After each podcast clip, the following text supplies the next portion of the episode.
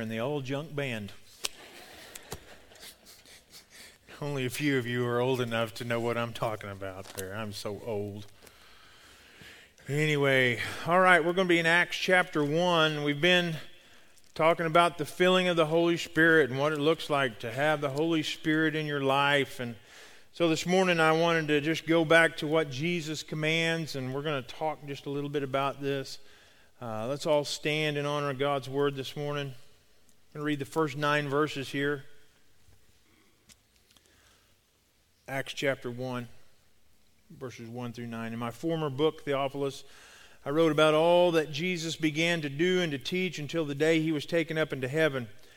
After going, uh, after going instruction, the day he was taken up into heaven. After giving instructions through the Holy Spirit to the apostles he had chosen, after his suffering, he showed himself to these men and gave many convincing proofs that he was alive. He appeared to them over a period of 40 days and spoke about the kingdom of God. On one occasion, while he was eating with them, he gave them this commandment. Now, remember this this is a command, all right? It's not a suggestion, it's a command. Do not leave Jerusalem, but wait for the gift my Father promised, which you have heard me speak about.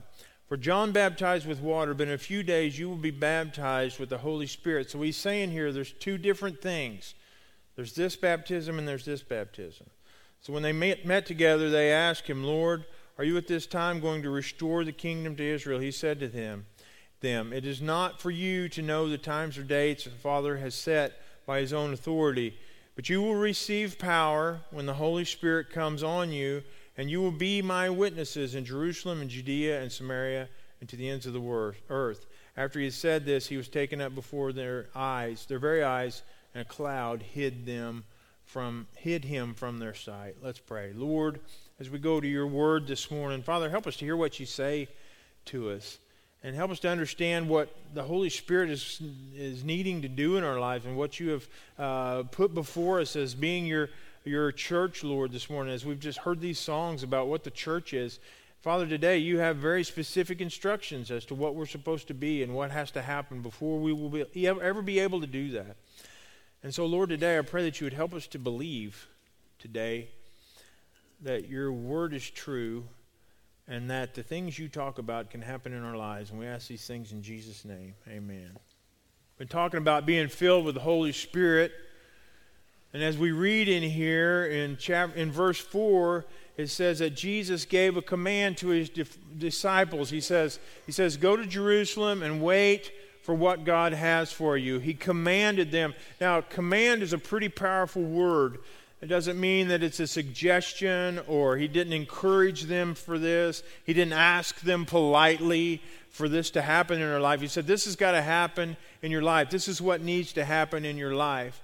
So if he commands his followers here that this is what's supposed to happen in our life, don't you think that he wants this also to happen in our life? He commands this for our lives as well. He commands us to walk this same path that he had his disciples to walk. He seeks for us to be filled with the same spirit that they were going to be filled with. And Jesus is telling his disciples then and now that, uh, that he has something more for them.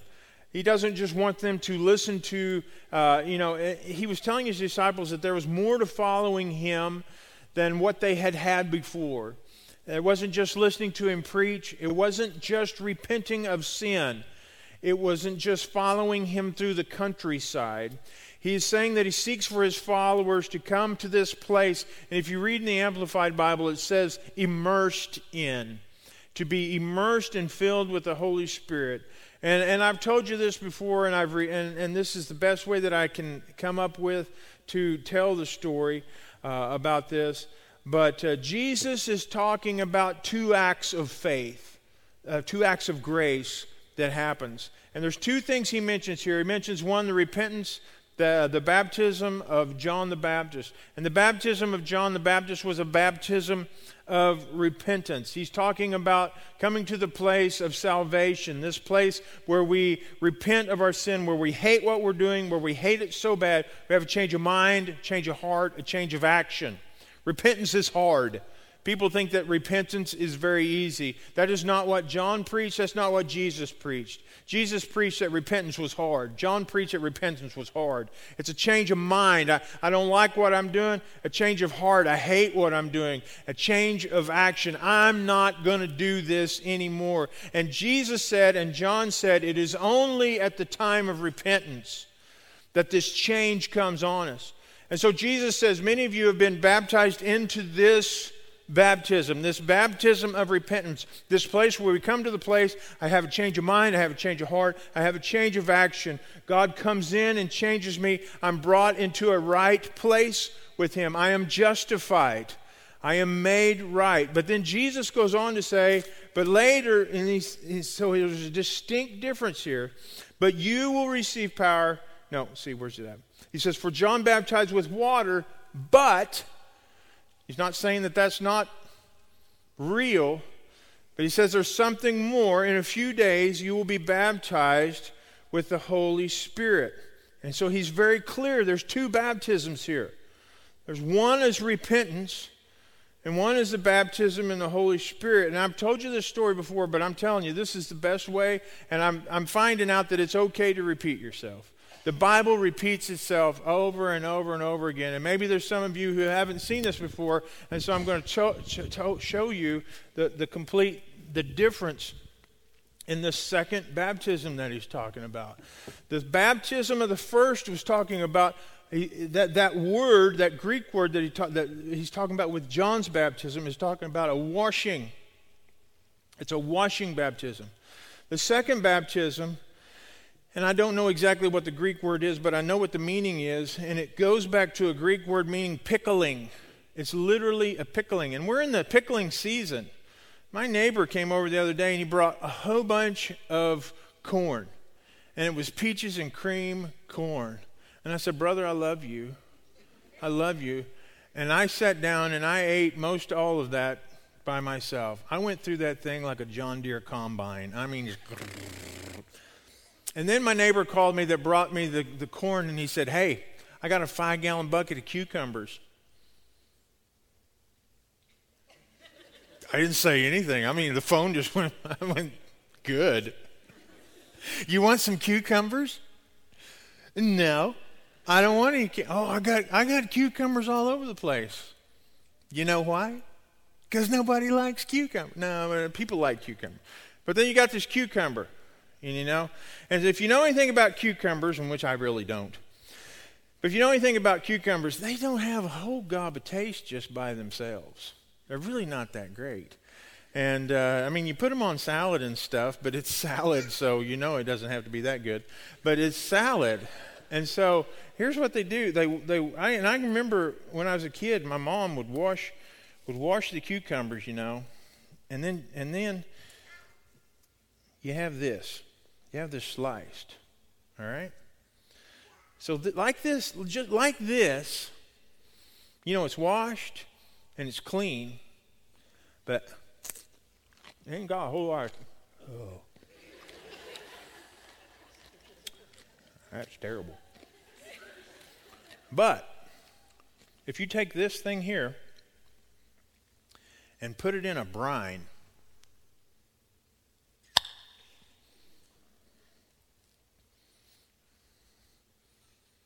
It's the same thing. See what I'm saying? Oh, I'm going to make a mess. Look at here. This was the same thing at one time. This was this. And they put it in this, and not only did it sit there, but it soaked it up. See, it's a whole different color. There's a whole different color. And this word that Jesus says is, is it means pickling. And the flavor is whole, completely different. It's completely different. The smell is different. The flavor is different. It's really good, actually. I could eat a bunch of them. But something's changed. And Jesus says, this is what's going to happen to you. You have been you've been cleaned. You've been cleaned. That's the baptism of John. That's the baptism of John. But this thing that I'm talking about is completely different. I'm going to put you in this. I'm going to place you in. I want you to think of this, this stink. this brine, this brine, I have got that all over me. This really didn't work out right at all. I'm going to stink like pickles all day long.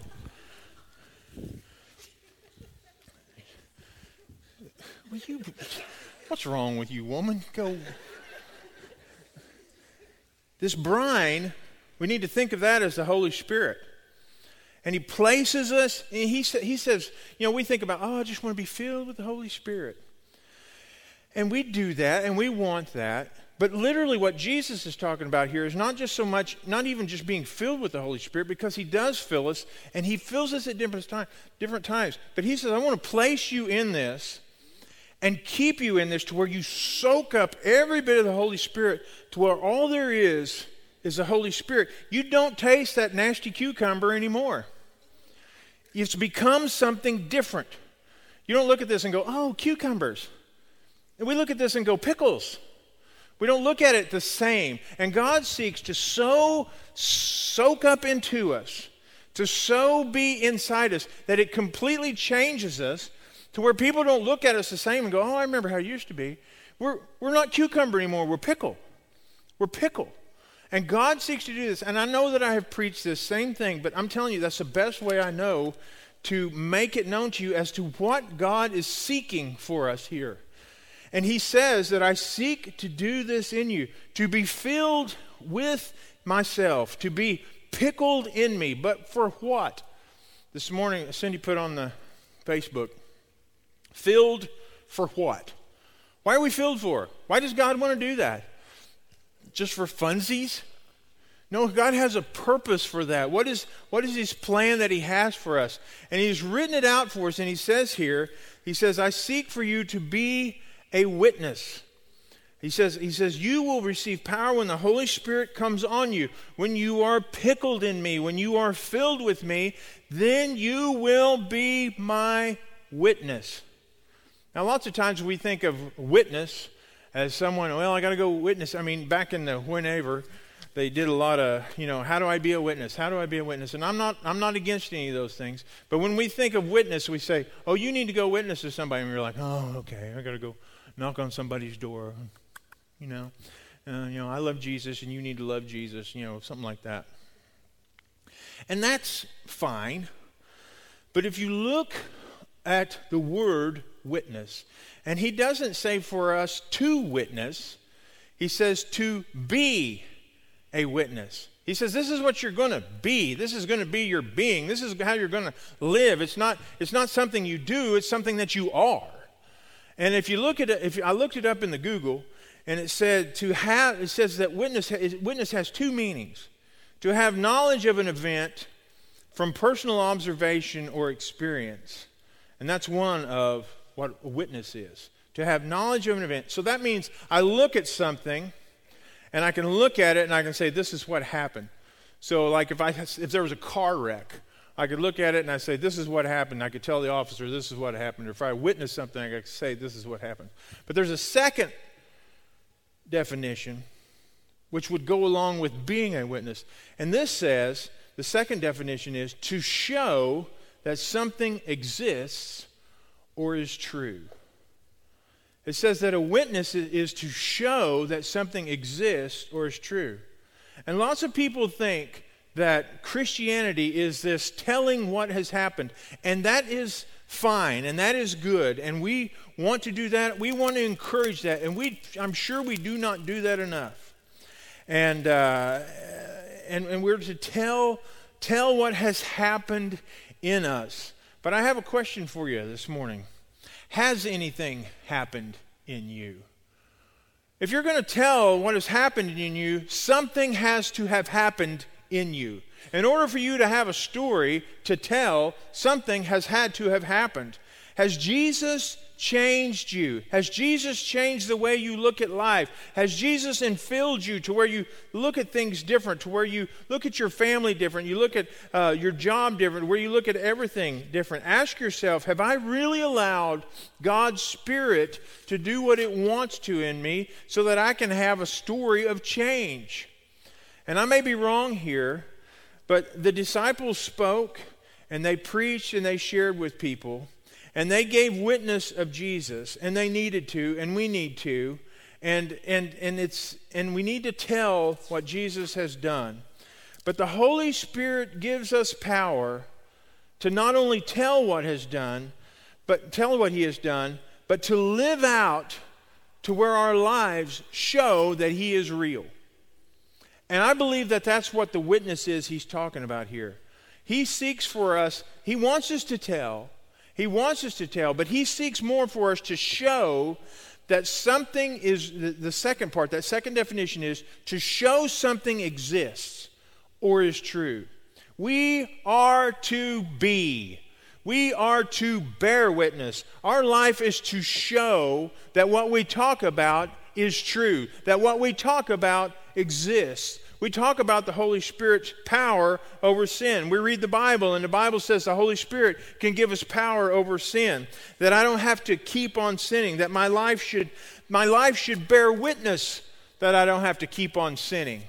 My life should bear witness that I have uh, uh, victory over sin that I used to deal with. Some of you have had addictions and you have lived a life in addiction, and now your life bears witness that Christ can come inside and I don't have to keep doing that thing that held me for so long. Some of you know exactly what I'm talking about. There's something in your life, you had a sin or you had something in your life that held you and you were enslaved to that. And you came with repentance. And then God's Holy Spirit empowered you to walk from that and to leave that behind, and your life bears witness to the power of Jesus Christ in it.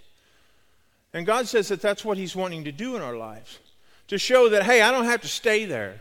I don't have to keep doing those things that hold me. I don't have to keep talking the way that I used to talk. I don't have to keep acting the way that I used to act. I don't have to keep gossiping like I used to. I don't have to keep whatever it is, or drugs, or whatever, or lying, or cheating, or lusting, or whatever it is.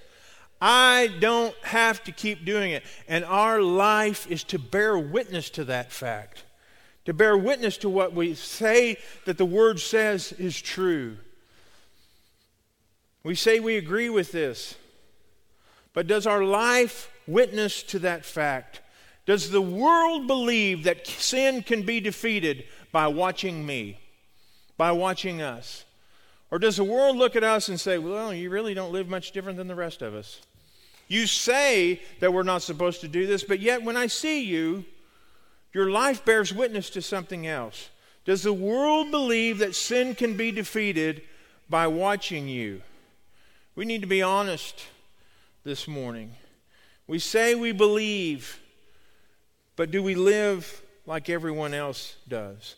We go to church, but does our life show that the Word of God is true? If you go to John chapter 18, verse 37, Jesus is standing before Pilate. This is one of my favorite verses in all of Scripture. It became more real to me this week than ever before. Jesus told Pilate that the reason he came to earth he said, The reason I was born, the reason I was born, his, his whole reason for being was to bear witness to the truth. He says, The reason I came here was to bear witness that something exists beyond me. That people could look at my life and say, because I see this here, I know that there's something that exists beyond this person. I know that God exists because I see the way this person lived. Jesus showed that God exists and that God was true. His life showed and proved that God existed. And He calls us to do the same thing. If that's what Jesus was called to do, then that's what we were called to do. And Jesus said, I can do nothing without the Father. He was doing, he said, I can do nothing without the power of the Holy Spirit. He seeks that, he sought that in his life. He seeks that in our lives as well. And that's the reason you've been reborn.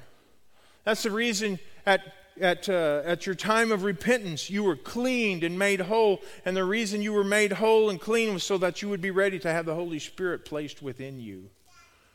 And the Holy Spirit is placed within you to show that God exists. Do you understand that? Jesus is standing before Pilate and said, The only reason I'm here, the only reason I was placed on this earth, the only reason I was born was to bear witness and to show that God exists. That people could look at my life and say, there is a God. There is something beyond this. And He asks us, listen to me this morning, church. Listen to me. He asks us to do the same. He asks us that people could watch our life and say, you know, there really is a God. There really is something beyond this. If would, would anyone, I'm going to ask you this morning, would anyone know that God exists by following you around? If you are born again, you are born to bear witness to the truth, to tell it, yes, but to more importantly, show it, to be it, to live it. The way you love others, the way you treat your family, the way you do business, the way you treat those you love, the way you talk about people. Does it show a real God exists and that, it is, that He is true? You can be filled, but for what? We are filled to show that God exists. I want to ask you this morning are you doing that?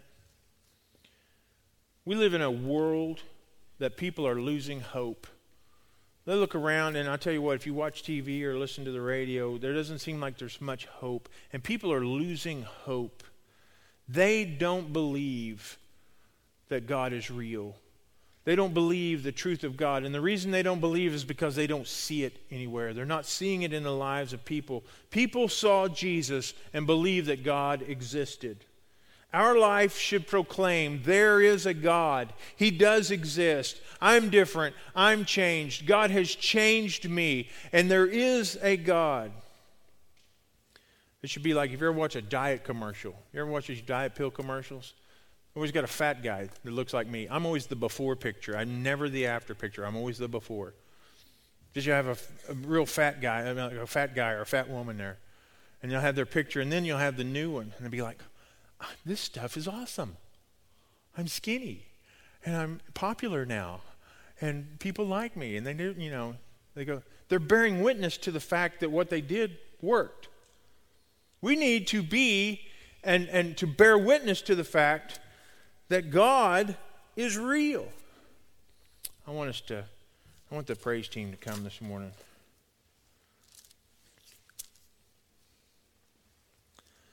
I want you to know that this morning, I'm not talking about getting saved today. I'm talking about a complete surrender of being filled with the Holy Spirit to where your life proves the existence of God. We was at District Assembly this a couple weeks ago, and one of the uh, people that were there said this said this fact that the, the, church of the church of the Nazarenes been doing a study, and it's it's not just in our church; it's in the church, the evangelical church across America. We're losing our kids. And they're leaving the church. And they say the number one reason that our kids are leaving church, and this is what the kids are saying, because they've asked them, this is the number one reason. They said, We don't believe it's real. We don't believe it's real. And what they're saying is, I've watched the church, I've watched the people in the church, I've watched how they live, and I don't believe God exists. Not my, not my facts. I'm just telling it the way it is. Our kids that are growing up in church are watching us and their parents, and they're saying, just from what I see, I don't believe God exists. God has called us to be filled with His Holy Spirit so that our life shows the existence of God. Does your life show that this morning? I want us to stand.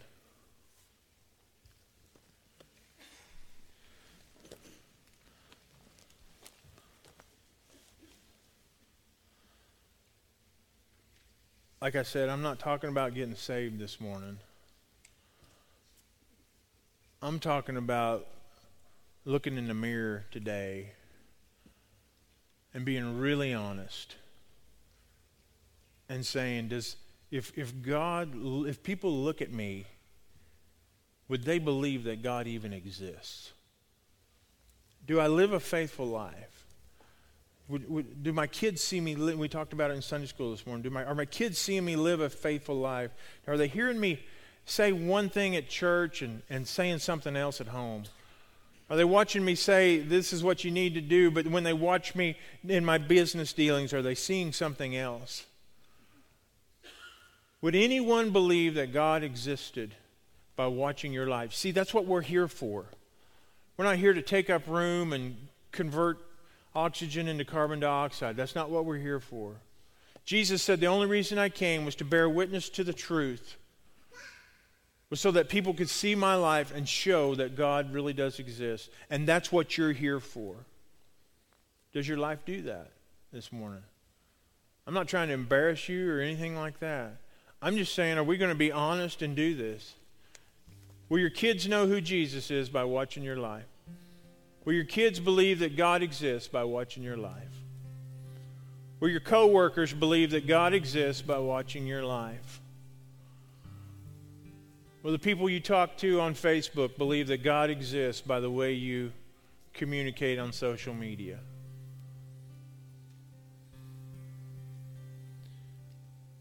This is the word today. I want you to be honest. Let's just be hey, let's just be honest. This is a church. This is there's no shame here. You might say, well, you know, that's that's not that's I, I don't believe that that's what's happening in my life. Pastor, what do I need to do? Come and surrender yourself completely. Let the Holy Spirit fill you up so that you can be. Don't act. Don't act like a witness. Be a witness. Well, what are people going to say? You know, I've been coming to church for a long time. I've been saved for a long time. What are people going to say? Hallelujah. Praise the Lord. Thank God. You've walked the same road we've all had to walk. We'll just rejoice with you. Let the Lord speak to you as we sing our song this morning. The altars are open. Come if you need to pray.